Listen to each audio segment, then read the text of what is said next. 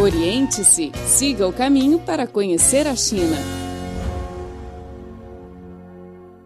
Olá, sejam bem-vindos ao Oriente-se, um programa que aporta tudo que se relaciona com a China. Sou Inês Chu. Tenho ao meu lado no estúdio de Pequim o meu colega brasileiro, Luiz Tasso Neto. Olá, Neto, tudo Olá, bom? Olá, Inês, tudo bem e você? É sempre bom estar aqui com você e com os ouvintes no nosso programa Oriente-se. Uhum. Neto, eu não sei se você notou ou não, Uh, aqui na China, pessoas vendem na rua um tipo de banqueca chamada jiminguozi. É feita de farinha com ovo partido e tem recheio dentro como um pastel frito. Pode adicionar também um molho de diferentes sabores. Ah, acho que eu conheço, sim. Eu já vi na rua, andando por Sanlitum, ali... Uhum. À noite o pessoal vende, tem umas banquinhas. Normalmente são, são feitas, essas panquecas são feitas em banquinhas, né? Carrinhos de sim, rua, assim. Sim, sim. É, é como se fosse um crepe, mais ou menos, um crepe francês. É. É a massa espalhada numa chapa, aí coloca o recheio dentro e. E fecha. E fecha, como, uhum. um, como um guardanapo dobrado, assim. é.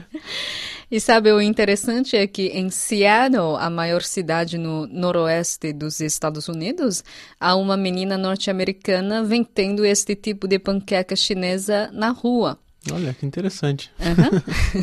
Quer saber por que ela optou por vender esta banqueca chinesa e como está o negócio dela? Eu quero. ok, então vamos ouvir a Flor Belago. Ela vai nos contar os detalhes. Bem-vindos a provar a banqueca chinesa. Anastasia, de 29 anos, é natural do estado da Flórida. Há vários anos se mudou para Seattle junto com seu marido. Ela trabalhou como professora de inglês no colégio na província chinesa de Zhejiang durante um ano e meio. Quando estava na China, visitou muitos lugares e provou diferentes delícias chinesas, inclusive as panquecas. Depois de regressar aos Estados Unidos, teve a ideia de vender panquecas chinesas. Despite a growing food scene in Seattle, nobody was making dianbing. Depois de voltar aos Estados Unidos, descobri que ninguém vendia panqueca chinesa em Seattle, mas muitos amigos meus, chineses e norte-americanos, têm saudade desta delícia. Aí eu decidi fazê-las e vendê-las. Comecei o trabalho a partir de setembro do ano passado. Com a ajuda de um vídeo no YouTube, Ana aprendeu a fazer a panqueca e conseguiu estabelecer uma banca móvel em Seattle. Ela faz negócios no centro da cidade, perto da sede da empresa Amazon, da Universidade de George Washington ou em Chinatown. A banca da Ana é de padrão internacional. Além da panela, chapa para passar a massa e escova para passar o molho, todos os ingredientes dispostos estão marcados em inglês e chinês. Os clientes podem optar por adicionar ovo, salsicha, mostarda ou molho picante dentro da panqueca. Ana aceita até pagamento com cartão. A banca da Ana atraiu muitos clientes. O chinês Li Guanqun, que vive nos Estados Unidos há 16 anos, vem provar o sabor da China com seus amigos. Acho que o sabor é bastante genuíno, mas a farinha que ela usa é diferente. Na China, eles usam farinha feita de feijão verde. Aqui, ela usa a farinha de milho. Por isso, a panqueca que ela faz é mais dura. Mas com exceção disso, está tudo perfeito. Li Guanqun divulgou a experiência de provar a panqueca chinesa em Seattle em seu blog, com fotos e texto atraindo um grande número de visitantes na internet.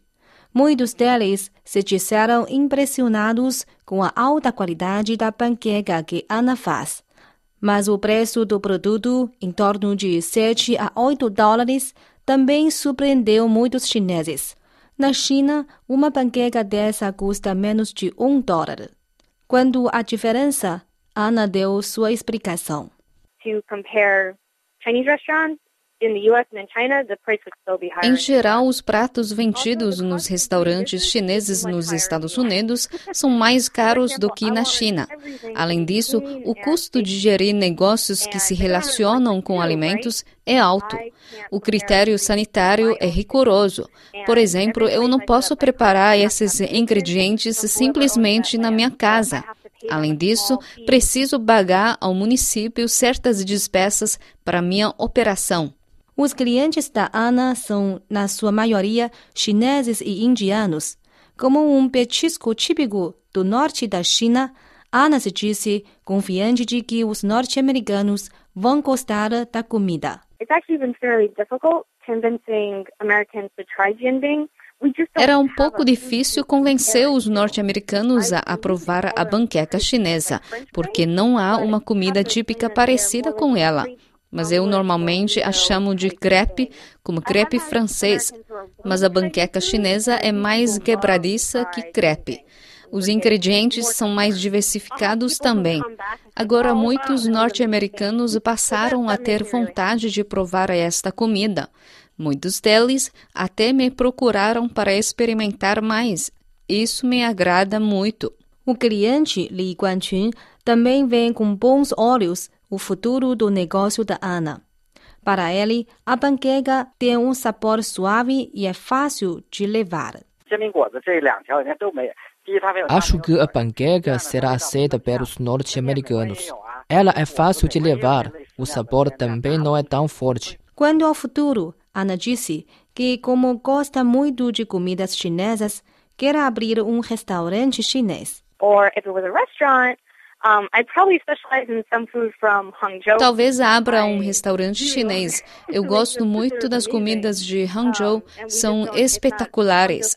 Nos Estados Unidos, é caro ver um restaurante chinês que se dedica aos pratos do estilo de Hangzhou. Apesar de ter deixado a China há vários anos, Ana disse que guarda um afeto especial pelo país asiático. Muito obrigado, Flor Bela, pela reportagem. Olha, bem interessante, né? A menina veio para cá, gostou da comida, foi embora e achou um, um nicho de mercado para uhum, ela, né? É. Fazer é. comida. E como hoje em dia tem chinês por tudo quanto é canto do mundo, né? Quem sabe ela vai conseguir um bom negócio. E também a, é, a culinária chinesa ela é muito rica e muito variada, né? Uhum. E, e, nesse caso ela percebeu que a, as comidas de Hangzhou não tem um não tem uma atenção especial, ah. de repente é uma coisa que uhum. possa fazer sucesso uhum. também. É. Você tem comida chinesa de vários estilos e vários tipos, dependendo da região. Sim, Quem sabe, sim, né? É, é, um negócio que pode, pode funcionar. É. Ok, este é o Oriente-se com o Luiz Tasso Neto e comigo Inês Chu. É o tempo de intervalo. Na volta conheceremos outro norte-americano que formou uma banda na China. Fique ligado. Oriente-se, o programa que deixa você a par de tudo o que acontece na China. Olá, estamos de volta ao Oriente-se. Sou Luiz Tasso Neto. Sou Inês Chu. A música é um dos elementos indispensáveis para os moradores na cidade de Chengdu, conhecida como a cidade mais relaxada do país. O norte-americano Joshua C. Love vive na cidade há mais de 10 anos. Fez filosofia na faculdade, mas agora é cantor principal da banda transnacional de rock chamada Proximity Butterfly, que significa proximidade borboleta. É, isso aí. É, tem bastante estrangeiro fazendo música aqui na China, né? Aqui é, em Beijing. Eu não sabia. Ah, sim. Aqui em Beijing eu conheço muita gente de vários países, é, principalmente em Beijing, principalmente franceses, tem muito, muitas bandas de, de franceses aqui. É, ontem mesmo eu fui a um, a um show de hum. Square Dance, uhum. que eles chamam, que é uma música, uma música norte-americana é, bem antiga e bem do interior, assim, que usa bastante o banjo, o violino, uhum. um estilo bem, bem interessante. É, a, a China dá essa oportunidade para as pessoas tocarem aqui. É? Mas vamos ah. ouvir então a história do Joshua C. Love. Quem nos conta é Laura Lee.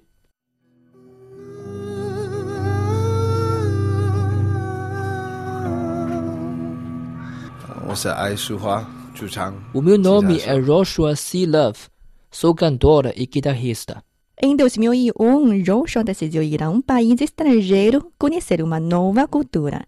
Então deixou os Estados Unidos e chegou a Chengdu, no sudoeste da China. Fiz filosofia na faculdade. Isso me faz pensar que as pessoas de outros países têm, com certeza, uma vida bem diferente. Viajar e tirar fotos são insuficientes para conhecer um lugar. É necessário viver lá e entrar na alma dos lugares. Isso é muito importante para mim. Logo depois de chegar a Chengdu, Roshan começou a ensinar inglês no Instituto Politécnico da cidade. Em 2002, durante sua viagem a Changchun, no nordeste da China, conheceu a canadense Hilser C. Love, que trabalhava também como professora numa universidade local. Roshan mostrou à moça fotos que tirou em Chengdu e lhe contou os fascínios da região. Apaixonada pelo bom senso de humor de Zhou Shuang e seu talento musical, Hilser decidiu morar em Chengdu junto com Zhou Shuang. Ela tem bom senso do humor, gosta de tocar guitarra, já fez muitas canções próprias. A melodia é linda. Acho que não é fácil encontrar uma pessoa que produza músicas tão boas. Roshan e Hilser passaram a namorar. Gradualmente descobriram a ressonância na música e lhe sugeriu a ideia de criar uma banda. Após um ano de preparações, a proximidade borboletas foi estabelecida em agosto de 2003. Roshan é cantor e guitarrista da banda e Hilser baixista. Falando da origem do nome da banda, o outro guitarrista Niu Niu dá sua explicação.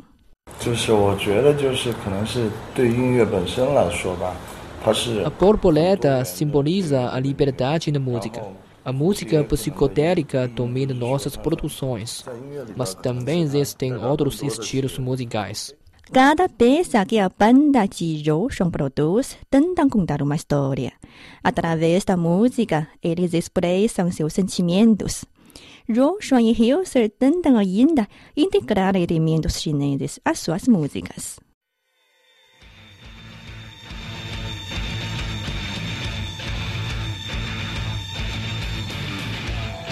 Segundo o baterista da banda, Wang Yong, esta música chamada Imperador se relaciona com as guerras antigas chinesas. Imperador descreve a cena de marcha, ou seja, a vida de cavalarias da antiguidade chinesa. Imagine as cavalarias marchando na guerra. É a cena que queremos mostrar com a música. Antes de vir à China, Roshan trabalhou como voluntário internacional na Guatemala, ajudando os camponeses locais a reconstruir seus lares. Em 2008, quando um grande terremoto sacudiu Wenchuan, na província de Sichuan, Roshan continuou os atos de caridade. Além de doar alimentos, cobertores, roupas e tendas, a banda emitiu, em 2009, um álbum para expressar luto às vítimas da tragédia. Roshan cantou no álbum sua primeira música em chinês.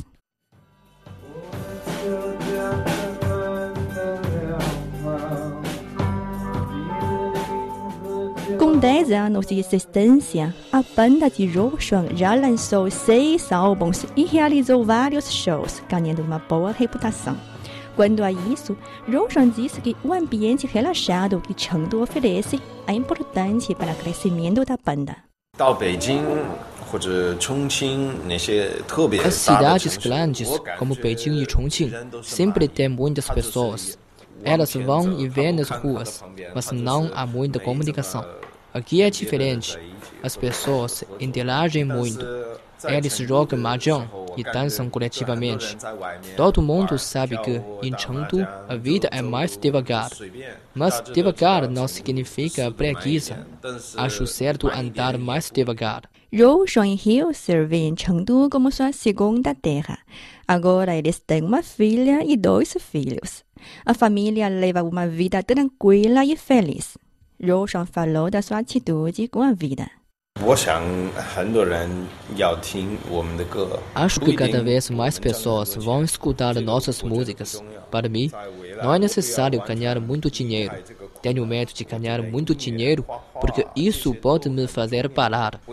Para mim, fazer música e pintar são duas coisas muito importantes. Quero sempre me esforçar pelo meu sonho. É isso aí, muito bem dito e muito boa sorte para o Joshua. Então, é, eu acho muito interessante isso é, das pessoas fora do seu país continuarem é, seguindo o caminho da música, porque a música é uma coisa que, que quebra qualquer barreira, barreira de língua, barreira cultural, uhum. qualquer barreira que seja, eu acho que a música é uma coisa que está acima de tudo isso. Você pode entender uma música e, e, e, sentir o que ela quer dizer, mesmo sem entender a, a, a letra, uhum. né? Uhum. E mesmo de repente uma música sem, sem letra, inclusive, é, pode transmitir sentimentos assim de maneira é, muito muito forte e, e, não importa se a pessoa é do norte, é do sul, é do uhum. hemisfério norte, é uhum. do oriente, é do ocidente, ela vai entender conforme as coisas que ela sente. Eu acho que isso é bem interessante. E, e talvez num país eh, com cultura totalmente diferente ganha mais inspiração. Com certeza, é... porque daí você, você mistura a base que você tem do seu país e aí você absorve os elementos que estão à sua volta, porque você mora num país estrangeiro, você mora num país com uma cultura totalmente diferente, e é impossível você não absorver alguma coisa e não uhum. transplantar isso para a música. E, e, aí vira essa mistura que, que faz a gente viajar na, na, na música e, e, sentir o que, o que as outras pessoas sentem, sim, né? Sim. E sair surpresa. Com certeza. ok. É assim que fechamos o programa de hoje. Luiz Tasso Neto e eu, Inês Chu, agradecemos sua companhia. Até a semana que vem. Tchau, tchau. Você é daqueles que acha que a China é exótica e misteriosa? Então ouça a Rádio Internacional da China e saiba tudo do país que mais cresce no mundo. http português.cri.cn